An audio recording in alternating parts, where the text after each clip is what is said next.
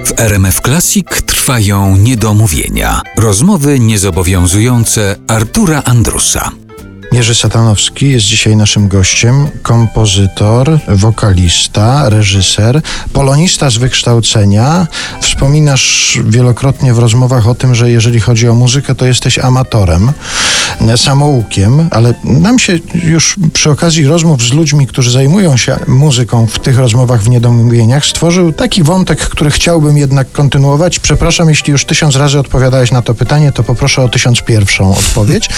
Czy ty wiesz, co się stało z pierwszym instrumentem, na którym uczyłeś się grać, na którym grałeś? No tak, to akurat pamiętam dosyć dokładnie, bo zakończył się z, z dużą awanturą domową. Mój ojciec, y, kiedy jeszcze byliśmy razem, jako cała rodzina, był już y, po ukończeniu szkoły muzycznej w Łodzi na Wydziale Dyrygentury.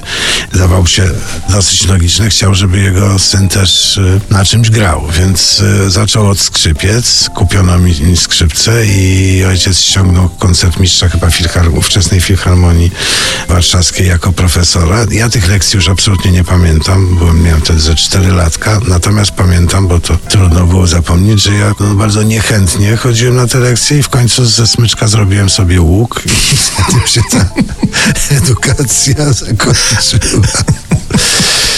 Potem dochodził y, człowiek, który uczył mnie na fortepianie. Też musiał y, mobilizować mnie do tej nauki w, najróżniejszy sposób pozamuzyczny i tym razem magnesem, który mnie do tych lekcji przyciągał, było to, że jeżeli byłem w miarę przygotowany, to znaczy, że było znać, że coś sobie pograłem poza tymi lekcjami, to w nagrodę ten profesor grał ze mną w szachy po każdej lekcji. A ja właśnie w szachy lubiłem bardzo grać, a siedzieć przy w instrumencie godzinę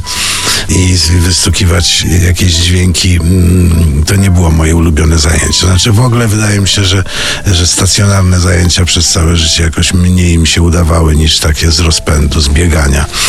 Ale coś się tam nauczyłem grać na tym fortepianie, przynajmniej biernie czytać nuty i to się potem w życiu e, zaczęło przydawać, ponieważ wtedy, kiedy już przeniosłem się do muzyki, jednak miałem jakieś podstawy. Dwa lata przychodził do domu, potem, ponieważ mimo wszystko, mimo tej małej ilości godzin spędzonych na ćwiczeniach, wykazywałem jakieś zdolności do gry na fortepianie, postanowiono dać mi profesora, który może mniej gra w szachy, a jednak bardziej się zajmuje solidnym przygotowaniem do gry na fortepianie, dlatego że jest oczywiste, że ten nauczyciel, który grywał ze mną w szachy, on po prostu mi dawał różne utwory do grania. Na przykład kompletnie nie, nie musiałem ćwiczyć gami pasaży.